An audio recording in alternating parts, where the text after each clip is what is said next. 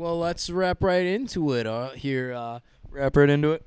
yeah, I don't know. That doesn't make sense. Is that hip hop beat? Yes, Skrillex. I'm very Caucasian. I have no idea what else to tell you there. I'm dying right now a little bit. I can't lie. Coming to you from a humble Chicago apartment, both weighing in at about 160 pounds, as well as all of the news and updates on your favorite Southside team, the Sons of Hahnarchy, presented by OG Sons and hosts Hot Take Tommy and Drunk Sock Steve.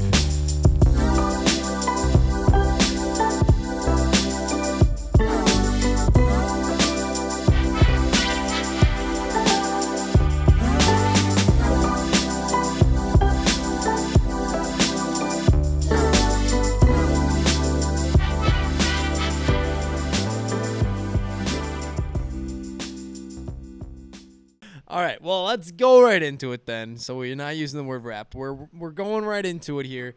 Um, yeah, I, I didn't get to go to Sox Fest this weekend, and uh, one of the two of us did. So let's uh, let's hear how it happened for you. Yep. So on the beat here. On the beat. On the beat.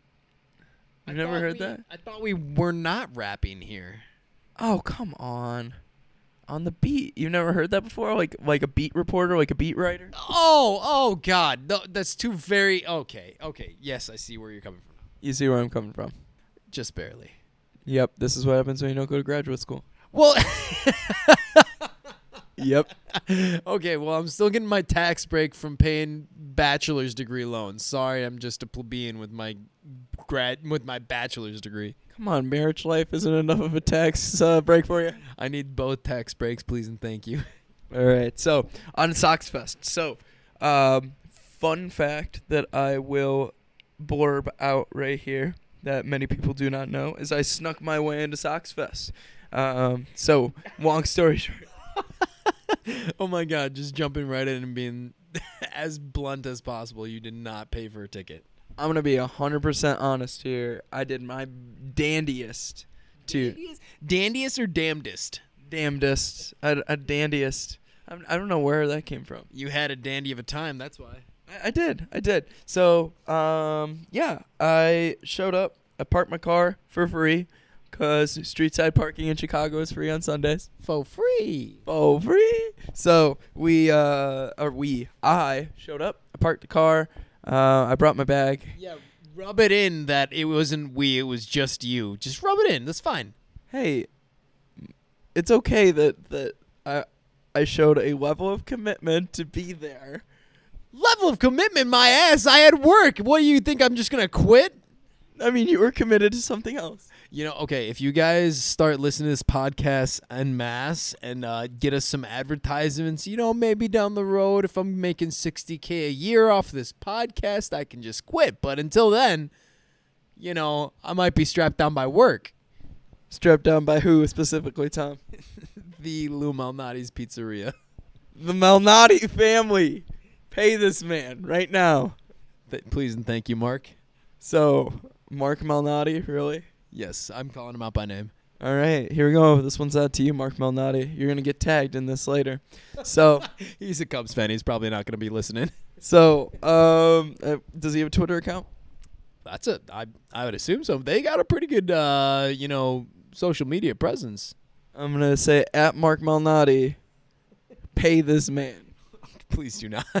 All right, so that's gonna happen. So I uh, showed up to Sox Fest. Um, I I had my my Sons of Hahnarchy T-shirt uh, on on my on my body uh, underneath my coat.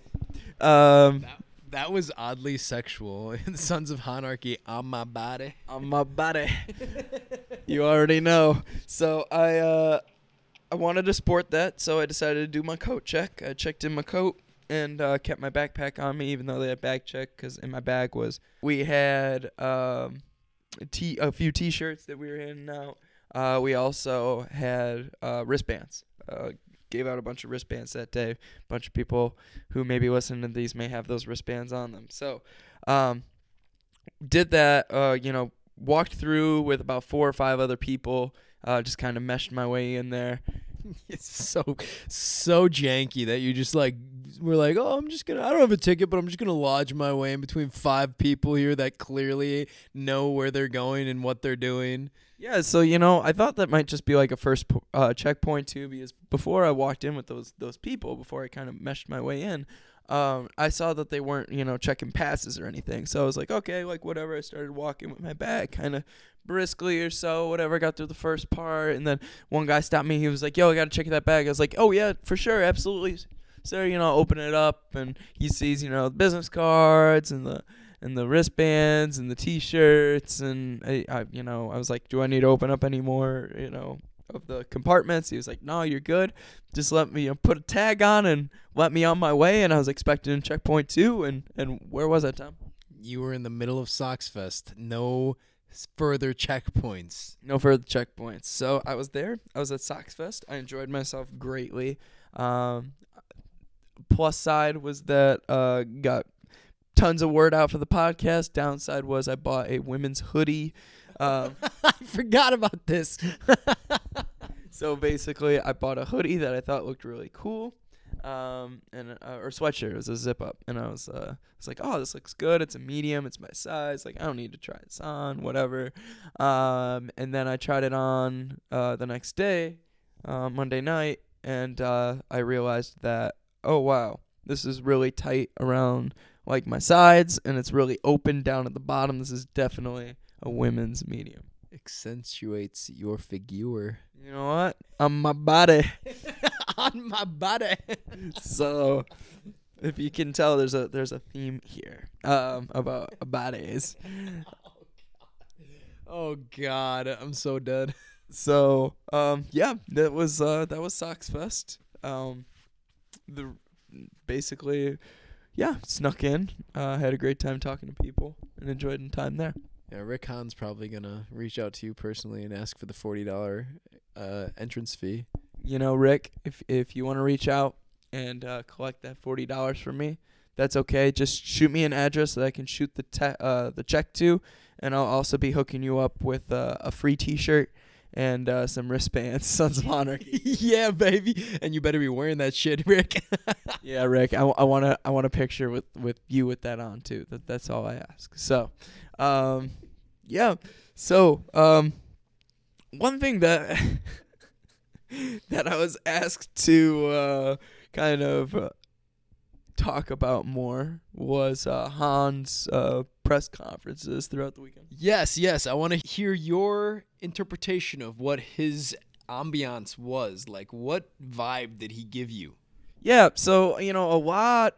First off, I'm gonna say that there were way too many questions about Machado and what's going on with that acquisition, and basically, are the White Sox gonna get him? Slash, how do you feel if the White Sox do not get him? Are you surprised though? Are you at all surprised? I, you know, I shouldn't be, but I really thought that people who number one have press passes, people who pay to be at Sox Fest, unlike me. Um, so people who actually invest into this stuff, their time, their money, their resources, work for people, could actually ask better questions. Uh, it, you know, it, it's just too too much of the same thing uh, when it comes to that. Um, it you know I understand where people are coming from, but once again, um, I think a lot of people worry too much and we're fetching too far for an answer in regards to how are you gonna feel if you don't sign Machado slash how do you feel about being in the Machado sweepstakes, etc. Okay, so all that being said, all those qualifiers, are we getting Machado or not?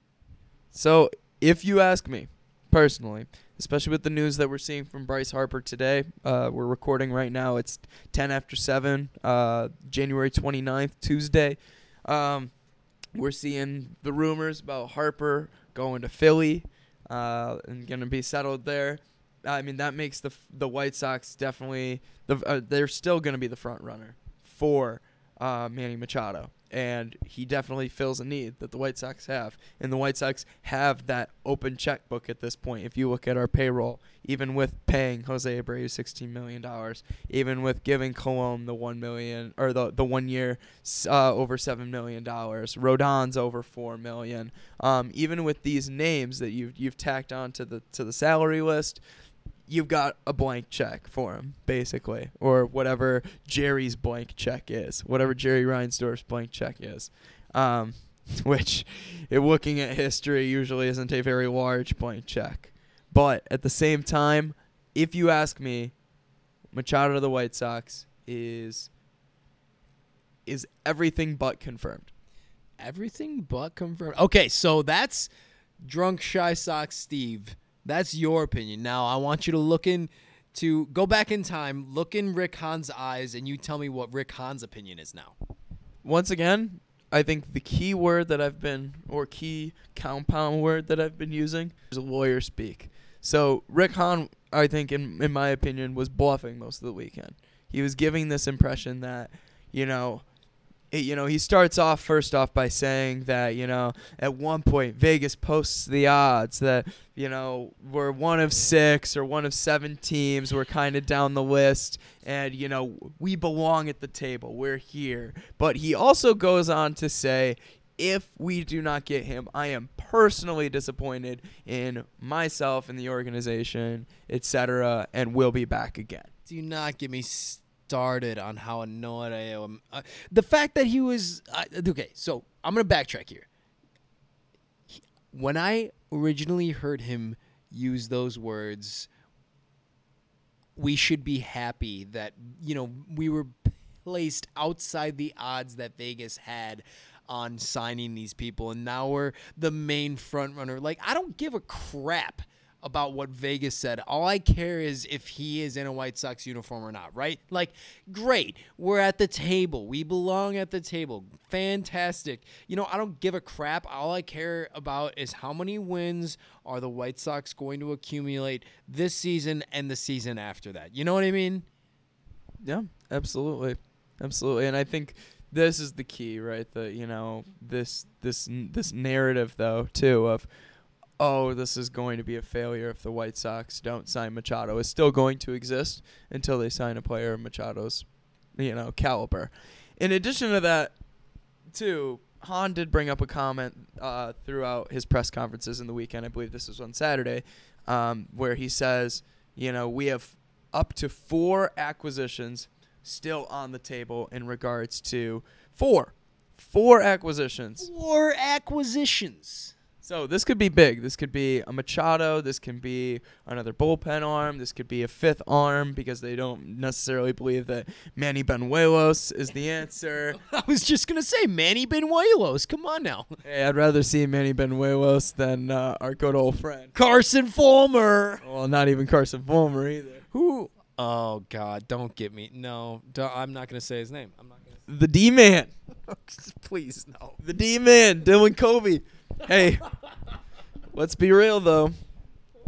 How many of the pitchers on the White Sox rotation right now have outpitched Chris Sale in their career? What?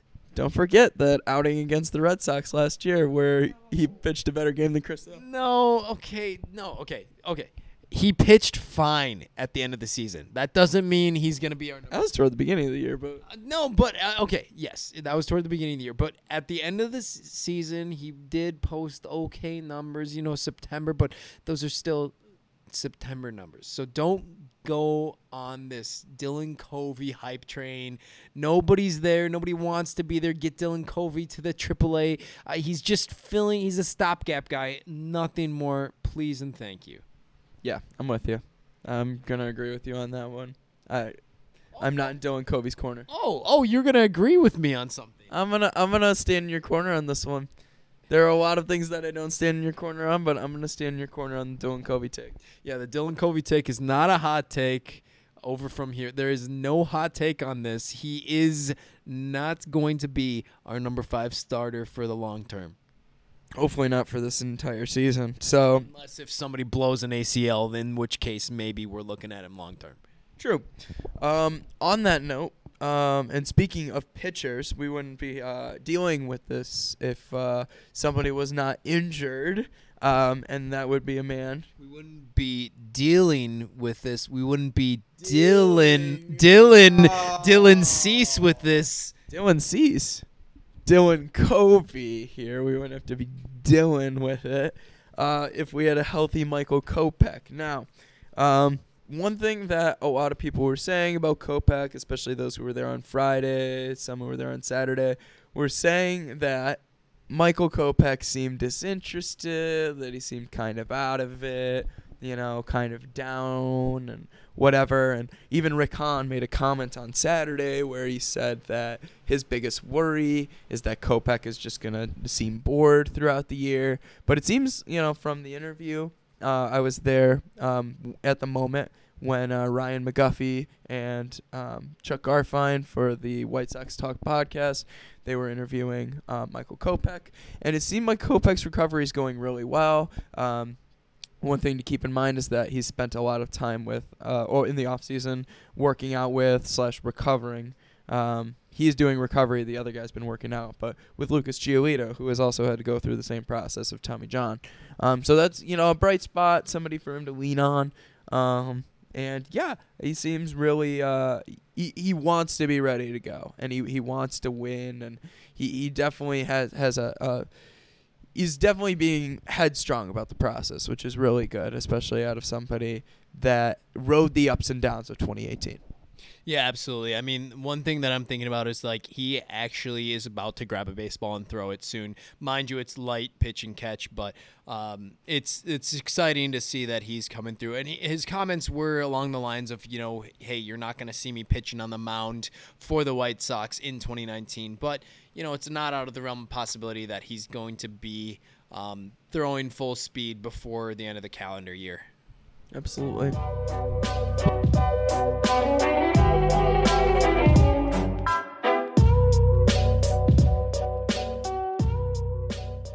But anyway, back to the Machado situation. We one thing that we've been talking about a lot, especially with questioning Rick Hahn, like, hey, are we getting Machado or not? But the thing that we haven't been discussing until this last weekend uh, with Sox Fest is, you know, what is that going to do to our current infielders? You know, so um, specifically mentioning the left side of that infield, Yolmer Sanchez and TA7. You know, how is that going to impact their role with the White Sox in the future? And what do we as White Sox fans think about that?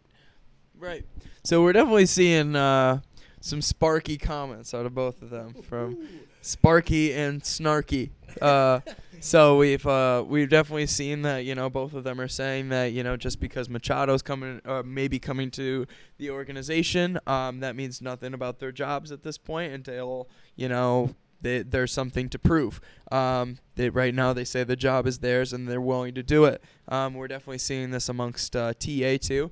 Now, mind you, TA definitely came out with comments on Friday uh, during opening ceremonies where he said uh, he was asked a question, you know, what would be your endorsement to Manny Machado to come to the White Sox. And he said, he actually made a really funny comment. He's like, you know, we've got the swag, we've got the bling, we're young, we're going to have something special here going on in a couple years. Um, but then he also, you know, backed up comments about Machado coming to the White Sox about saying, hey, like, this is my job for now. Like, this is my position. I want to play short and, you know, kind of bring it on in a sense. Um, and, you know, I we like to see that fight out of TA, uh, for sure. But this is, uh, you know, I I'm really hoping that this isn't something that breaks down the chemistry of the team a little bit. Yeah, I mean, I think I agree with you in saying that we'd like to see that fight, but I think what you can take away is that those comments from TA have become increasingly aggressive in saying like it went from, you know, I see myself as the White Sox shortstop of the future. Like I see myself at shortstop in the future to by the end of the weekend he straight up said shortstop is mine. You know, and I I like that, but I'm also nervous as you said like when I just said it. When we sign Machado, you know, not if anymore. So hopefully, yeah, that's just a testament to how brokenhearted I will be if we do not sign this guy. Um, but it, it will be a t- it will be a test because you know he did work his ass off to be a better shortstop, and if he is not the shortstop, TA, I mean, um, that means that you know he did all this work essentially to just be replaced, and that would be uh, you know a hard ask of him to just you know scooch over a little bit to third base and uh, and, and take a seat a back seat to the the uh, all star that Manny Machado is, but you know that's kind of what's going to be expected of him if if Machado comes over here. Yeah, and just some of the vibes that I got from the minor interactions that I that I had with TA and, and watching his interactions with others um, on Sunday when I was at the NBC Sports Network table. He just seemed very I don't know. He seemed on edge. He didn't seem like loose TA, um, especially on Sunday. Um, I you know I saw photo ops of him with young fans and really really be you know embracing that role, embracing you know him being uh, you know a player's player and a fan's player especially, um, and being loved by this organization. But at the same time, um, there there seems to be some something I think brewing in his head a little bit. So you know I'm hoping that he, he's you know say say if when Machado comes to to the organization that you know if he does play shortstop, TA is is comfortable and okay with transitioning. Yeah, especially you know I want TA on our infield long term. I love him as I mean that's I think that's what we can all agree on is like we want Tim Anderson and we want Machado in our infield. It, it gets a little dicey when we look at Yolmer because White Sox fans I think we can all agree we love Yolmer Sanchez. He brings a good vibe. Yeah, no, absolutely. I mean, fun loving, you know, really really cares about the game, cares about the organization and yeah, it's good to see the guys having fun and Yolmer is definitely one of those guys that has fun. Yes, and that that's what makes it a hard thing when we tar- start talking about Machado because if we bring him in, that means that you know Yolmer's pretty much out of the picture there. Yeah, no, for sure. And and you know, I think White Sox fans who are loyal to that 2018, the whole Ricky's boys don't quit, the whole, you know, we're fighting in this, we're young, we're here till the end. Like you got to understand players come and go and and Yolmer is is going to be one of those players that either comes and goes or is going to be a utility player. He's not going to be a, a, player that's going to be your starting third third baseman, especially on this squad and bring it to a championship. If in my ideal world, if when we I'm saying if when because it's more. I think it's still more of a when than an if. You know, Machado comes to the White Sox. I I want Manny Machado at third base. He is a proven Gold Glove third baseman. I don't want to see him trying to play shortstop. Tim Anderson has become a better and better shortstop over time, and I'm not saying that Machado couldn't become a better shortstop over time. Um, but when you look at his defensive metrics at third base, there's a reason why he is a Gold Glove third baseman. And there's a reason why TA is becoming a better and better shortstop. It's because he's continuing to work out, and that's where he's most comfortable at this point. I am surprised that I agree with you, honestly, because I was gonna be out here saying when when I took the mic next, you know, um, that I think it'll be awesome to see Machado come, obviously, but I want him at third, and you know, I don't think all White Sox fans agree there. Like, we would want to see, especially because Machado's been out there on the books saying, hey, I want to play shortstop.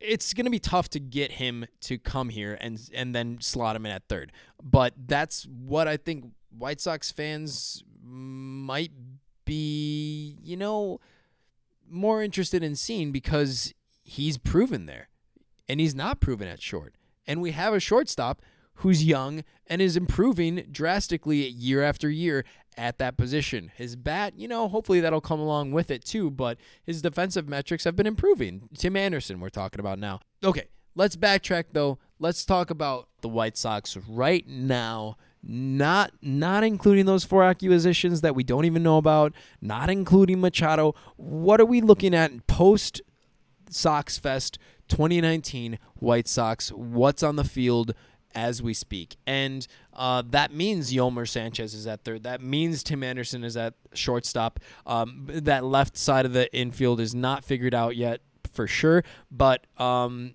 things that we have seen uh, change uh, over the offseason are first base position, uh, the right field situation, uh, and the catching situation. And those are some things that I want to touch on. Uh, first off, hey, Matty, Matty Daddy Ding Dongs is gone. Uh, and I'm Matty Ice. Uh, I'm personally happy to see that. That means we can slot uh, Jose Abreu into that DH situation. Uh, maybe a little uh, that acquisition Yonder Alonso over there every once in a while, trading uh, trading time between first and DH with Jose Abreu, and uh, I see that as a positive. No, absolutely. I I'm gonna miss uh, Davidson's bat at uh, Kauffman Stadium. Oh, okay. I thought you were saying you're gonna miss his at bats in general. No, specifically at Kauffman. Specifically at Kauffman, I'm gonna miss his his his his bat. Um, but yeah, I mean, we look at the lineup. Um, I don't understand the one acquisition that I do not understand the most from this offseason. And for those of you that have been following us, you think that the first thing I'm going to say is Ivan Nova, or AKA Ivan Nova, AKA the Boo Boo pitcher. Uh, BBP. Anytime we say BBP or Boo Boo pitcher, you know I'm talking about Ivan Nova up until the start of the season. You cannot say every time we say BBB, BBP, we mean Ivan Nova because I like Ivan Nova. So that's a mostly drunk shy sock Steve situation. So I am. Yeah, okay. I like 2010 Ivan Nova for the Yankees. That's about it. Anyway, so and that's that's not even the acquisition I'm gonna bitch about. The one I'm gonna bitch about is James McCann. I do not understand why the White Sox acquired James McCann when they had two other guys that hit better than McCann, uh, and one of those guys that is definitely better defensively than McCann. Omar Narvaez was better on both sides, both defensively and offensively, than James McCann are. Just look at the statistics. Um, and then if you, you you look at Kevan Smith, I mean, I mean, you brought a bat into the lineup, and he, he was somebody that was there. I mean, yeah, you were carrying three catchers. I, I understand that. I, I guess what they got back for Omar Narvaez is, is great. The fact that um, Colome was was great. Um, with that in mind, um, I don't necessarily think that you know Kevan Smith was. He's older, but at the same time, I if you were gonna upgrade at the catcher position or fill in there, I guess I don't under I just don't understand. Period. If if somebody could help me understand that, that'd be great. But it just doesn't make sense to me. Absolutely. I mean, I am personally on the Wellington Castillo bandwagon, which you may or may not know, but Steve is just burying his head in his hat right now. I don't. The reason why I'm going to agree with Steve. I don't understand the James McCann signing at all, but I'm coming from a at it from a different perspective. Not necessarily saying, you know, we had these things that we gave away and we should have gotten something else in return uh, for this catching position. You know, uh, we had Kevan Smith, we had Omar Narvaez, and we got all these things for them in return. But you know what?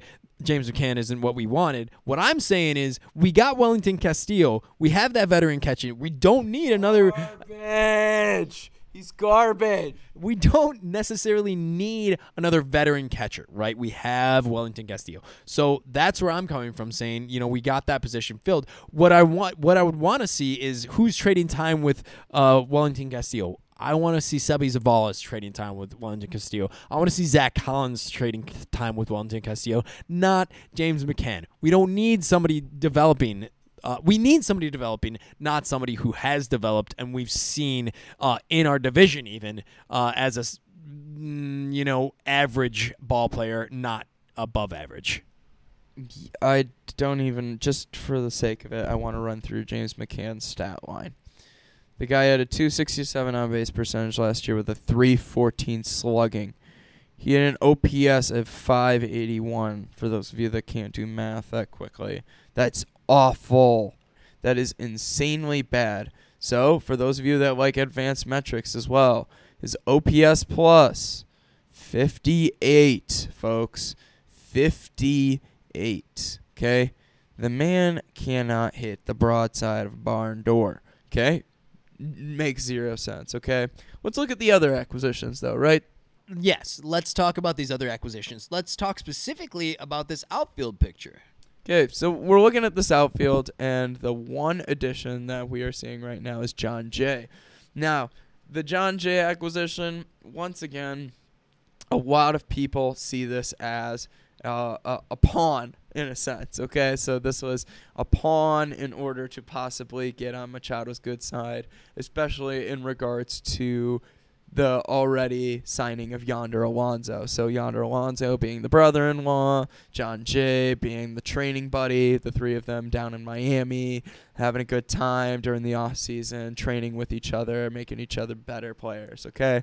So that was ultimately I think I think that may have been one of the underlying reasons for getting Jon Jay, but also the White Sox want somebody that's going to be low on the books in regards to pay and they want somebody that could be an upgrade. Jon Jay is both of those. Extremely low on the books, has experience playing on decent or even playoff teams, and yeah, you're not going to pay him that much, and it's a very low risk one year contract. I couldn't agree more. Um, my thought process though is uh, push a little Adam Engel, push Adam Engel out of the picture. You know, um, let's get Jon Jay, Daniel Palka, Leury Garcia as our everyday starting outfield. I mean, what the heck's wrong with that? So I mean, once again, and I mean we're gonna talk about this with the with the lineup too, and, and you brought up Leury as one of one of your uh, your starting outfielders. Yeah, what the heck's wrong with that? He's a good player. Um, he, he's a utility player, Tom. I mean, we're we're looking, if we're gonna look at at Leury's just just baseline, right? Baseline numbers, okay. First off, he only played in half of the White Sox games last year. He played in 82 games, okay? It's 258 plate appearances, okay? Now, that 271 average is a little deceiving. You say 271 is pretty average, it's fine, it's whatever. I mean, the on base percentage is barely over 3, okay? Barely over 3. Then, when you take that into account, too, he's not really doing much with that average, okay? A lot of these are singles, a lot of these are, you know, just getting on base, just barely getting a hit to get on base, okay? And when you're looking for somebody to just get on base, when you're looking at 303, that's not what you're wanting, especially when the times that you're playing Leury and the times that you are bringing him to the plate, it is in a switch hit position. It is in a position where he is able to have an advantage against a certain pitcher. So when you're bringing him him bringing him in into select situations, the hope should be that he's going to perform better than this. Um, Leury Garcia is is not going to perform any better than what it, he's reached his peak. Okay, he he has reached his potential. You start to play him in an everyday position, you're going to start to see the same outcomes that you saw out of somebody like Yolmer Sanchez. Okay, may start off the year hot. I mean, I think Yolmer brings a lot more to the table than than his stats, uh, but at the same time, uh, Garcia is not going to light it up. Okay, so that's fine, but like we're not necessarily looking at him for the whole season, right? Because we've got uh like what what were my top three? Uh, Jon Jay, Leury Garcia, and Daniel Parka. Palka. That's to start the season. Now, who's coming up the chain for the outfielder this season? So you right now are bringing up your boy Eloy. Eloy. So anyway, um, which is a great great thing to think about, right? Um, so if you look at the opening day lineup, I, I think everybody gets the idea that catcher's going to be Wellington Castillo. Your first baseman is most likely going to be Yonder Alonso just because he's better defensively than Jose Abreu. I'm mad about it, but you're right. So, second base, Yo Yo. Shortstop, TA. Third base, Yolmer. This is if you do not sign Machado. Okay. Um, Jon Jay is going to be in right. Engel's just going to be in center because he is stronger defensively than Leury Garcia is. Dar- Garcia does not have the ability that Adam Engel does defensively out in center field. They have very similar offensive numbers as well. Do you think Adam Engel's bat will improve this year? I mean, that's one thing that a lot of people are really questioning, and they're saying, hey, is Adam Engel really good enough to be the center fielder? Defensively, he is. Offensively, he has to prove tremendously. Um, What you're saying is defensively he is, offensively he is not. Correct, absolutely. So right now, you don't have anybody else that is a true center fielder that's going to play that position. So who else are you going to put there? Why do you why do you need to have a true quote true center fielder? Like we're a rebuilding team. Why can't we just slot somebody in there until like somebody proves themselves better or good enough to be there? Like Adam Engel is not the answer, so why not remove him from the equation? No, I totally. You know, here's the thing. I'm with you in regards to removing Adam Engel from the equation. I think he's a great guy. I think he brings a lot defensively to the team. Once again, like I said, and I think that he could. He could possibly. This is a very key. Possibly develop into into a decent ball player. Decent. Um, I'm not saying he's going to become a 300 hitter. I'm not saying he's going to be anywhere near 370 or 380 OBP any year of his career. Um, maybe once. Um, luckily. Um, luckily. Anyway, um, but at the time, this is this is what you sh- you should be looking at. You should be looking at Adam Engel in center. Um, unless you make, like I said before with this Rick Hahn thing, another free agent acquisition. Because Adam Engel right now is not fit to be a starting center fielder in the major leagues. Um, all in all, Engel sh- Engel's going to start in center to start the year, and in left field. Uh, personally, even though he's a defensive liability, I think you just have to start Palka because I think he, he has a much better bat than Nicky Delmonico does.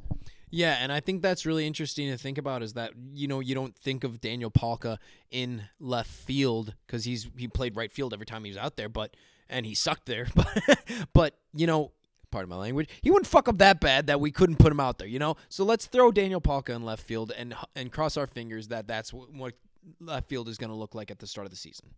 For sure. For sure. I'm I'm I'm with you in that corner in regards to starting him there. Also, but however, defensively defensively I, I get a little I get a little weary when I think about Daniel Palka there. Um I I I don't really like if if you're gonna ask me about the Chicago White Sox starting lineup right now, I don't like the way it shakes out.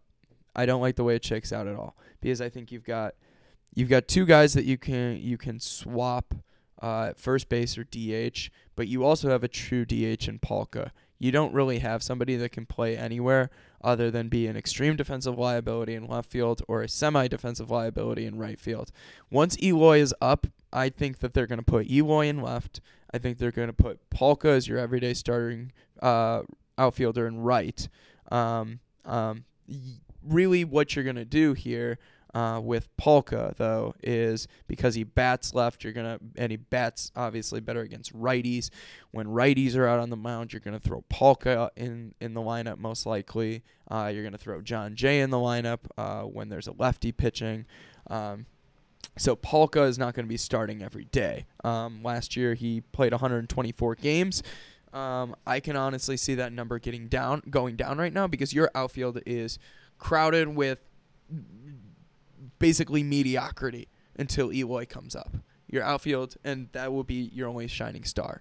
Um, I saw a tweet go out about the top starting right fielders the other day from, actually it was from yesterday, from Brian Kinney, um, and basically he said that Eloy was the sixth best right fielder right now in Major League Baseball, which was really funny to me considering he hasn't taken a Major League at bat. Yeah, that's a bit of a hot take if you ask me. Absolutely. Without taking a Major League at bat, that's a little bit of a stretch. However, there's a huge drop from one to four from that list, too. I think it went, he put Mookie Betts at one. He put, uh, God, who did he put it to? I can't even remember who he put it to. Um, Judge at two, if I'm not mistaken. He put somebody else at three, and he put Yelich at four. Um, so yeah, Yelich to one more person, and then Eloy Jimenez.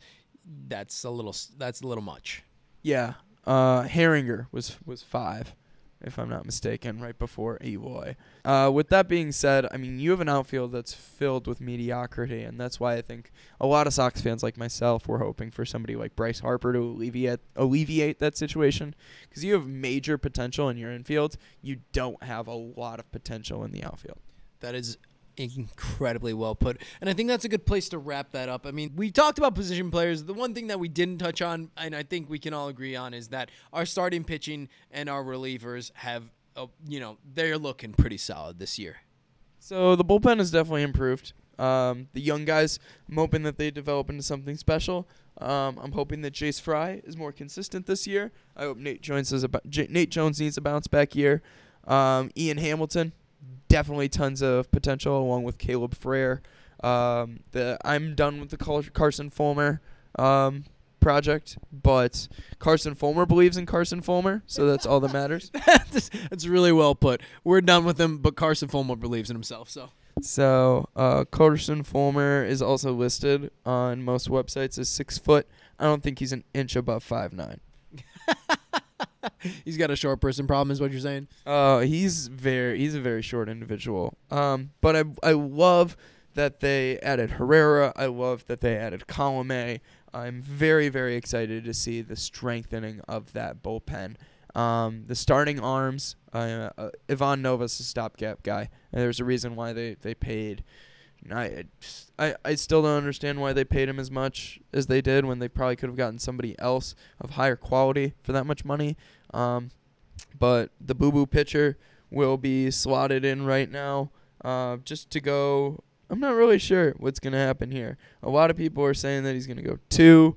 Um, I think he's gonna go three. I think it's gonna go Rodon, Lopez, Nova, Giolito, and I like to believe it's gonna be Manny Bañuelos. Manny Bañuelos. I believe it's gonna be Manny Bañuelos over uh, Dylan Covey, but we'll see what Coop thinks. Um, we're not gonna see Carson Fulmer as our number five starter. Yeah, it's not gonna happen. Uh, he's gonna be in the bullpen, and he's gonna have to try and prove himself in the bullpen with his uh, 29 Ks and 24 walks, um, uh, over eight ERA, uh, just over how many innings pitched? 32 innings pitched. So, so pretty solid all around. The fact that the guy has a whip, a whip, mind you of almost two, that's concerning. I mean, opponents bat 280 against him. Bat 280 against him. And he gave up almost a walk in inning. All right. On that note, Tom, you want to introduce our next segment, please? Yeah, I'm. Uh, I'm really excited about this next segment. I think it's gonna be uh, one of our standbys uh, that we go to throughout the seasons. Um, but um, basically, the White Sox uh, have in their past uh, a very important player to the history of baseball, uh, Minnie Minoso. And we'd like to dedicate this segment to him and, and saying, um, you know, he did a lot for baseball outside the lines uh, in uh, breaking the color barrier for Latino players, being the first Cuban uh, to come and play in the major leagues. Uh, and, um, you know, we're proud of that as White Sox fans that he came and did it with us. Um, and, you know, for what for our purposes, we're gonna take this this one minute each, one minute for uh, Steve and one minute for me, Hot Take Tommy, to just talk about um, what's going on outside the lines in baseball, and we're gonna call it the Minoso Minute or the Mini Minute, you know. Um, and you know uh, we're gonna pass it over to Steve here, and it's gonna be uninterrupted time. I'm not allowed to say anything during his minute. Uh, just let him take it away and talk about what's going outside the lines in, in baseball here.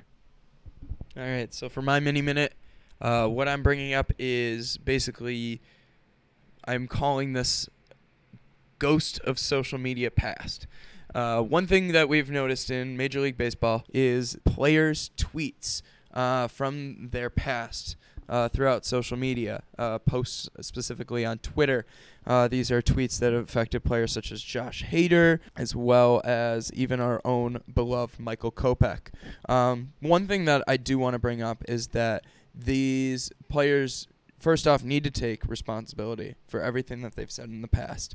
Um, fans should not stand in the corner uh, of these players who have said these things, knowing full well they could have repercussions. One player that has just come to my attention was Whit Merrifield, who just got a new deal with the Royals. Uh, tweets such as "haha you fag," "you retard," things such as this are things that the MLB needs to bring to attention, as young players need to be trained properly in order to use social media for good and not for the detriment of others. Yeah. Um. Well, thank you for that. So for my mini minute, I wanted to talk specifically about a Jake Arrieta tweet, uh, specifically referencing the cold stove season that we've got going on now. Uh, he said, "All of you one to three year players out there, uh, better be paying attention to what's going on in our game. You're next." At the MLB. So he specifically tweeted at MLB, called them out saying, hey, these young players that only have one to three year contracts are looking or should be looking at the way that the free agent signing is going this season and should be afraid. And what that tells me is there's going to be a players union meeting. There's going to be a players union meeting where they all get together and say, "Hey, the baseball product is selling, selling, selling, and we're not seeing a dollar of it. I'm just worried about the players. You know, uh, we are the 99% over here, right? Like, I'm not one of these wealthy owners, and I want them to pay these players for being as talented as they are.